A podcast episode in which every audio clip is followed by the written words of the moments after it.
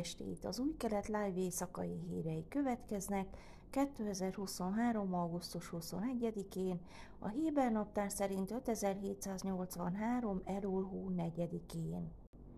Vasárnap este Ásdodban eltemették apát és fiát, akik egy terrortámadásban vesztették életüket előző nap a szamáriai Húvara palesztin faluban. A 60 éves indiai születésű Shai Nigrekert és 28 éves fiát Aviad Nirt szombaton agyonlőtték egy autómosóban.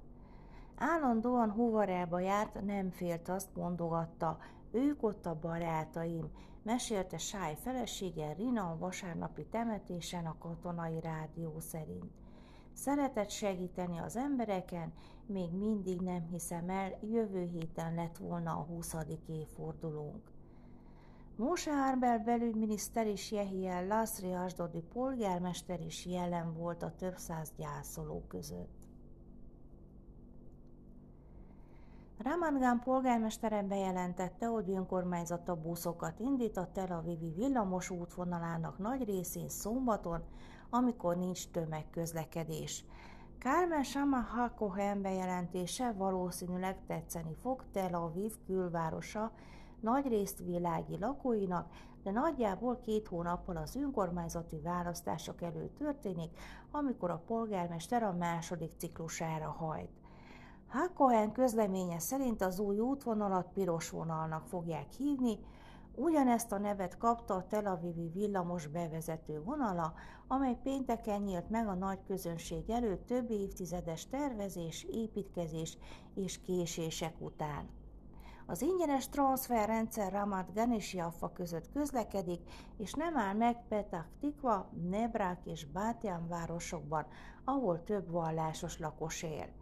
A piros vonal transferbuszok csatlakozni fognak a Rámátgáni lakosok számára már meglévő két másik vonalhoz, amelyek lehetővé teszik számukra a Tel Avivba utazást szombaton. Közvetlenül az ünnepek előtt újabb kemény csapás az izraeliek zsebére, körülbelül 20%-a drágul az őszi nagy ünnepek alatt nagyon népszerű fogás a halára. Az árak állítólag a lazac hiány és a globális kereslet növekedése miatt emelkednek. Ehhez hozzájön a deviza árfolyamok emelkedése, ugyanis az elmúlt évben 17%-kal ugrott meg a dollár árfolyama, a hétvégén pedig elérte a 3,8 sékel per dollárt. A kiskereskedelmi láncok becslése szerint ezen okok miatt az ünnepek előtti időszakban a lazac és egyéb halárú drágulását tapasztalhatjuk majd.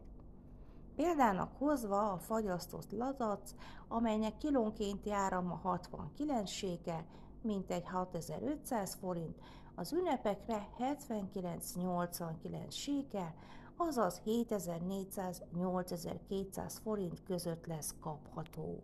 A legfelsőbb bíróság vasárnap megsemmisítette a kormány azon döntését, amely szerint idén ősztől országszerte lerövidítik a speciális oktatási keretek között működő iskolai napot.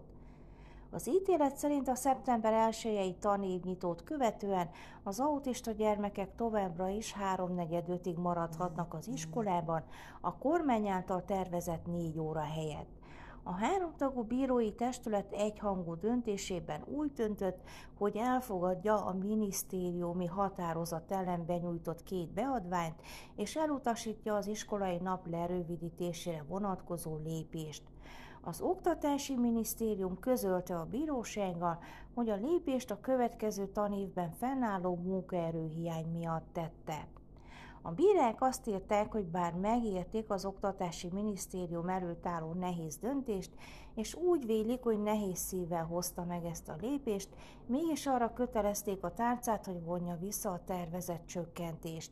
A bíróság megjegyezte, hogy míg a hagyományos oktatási keretek között sok diák tanórán kívüli tevékenységekkel és szociális interakciókkal folytatja a napját, az autizmus spektrumán lévő gyermekek számára ugyanez nem mindig lehetséges.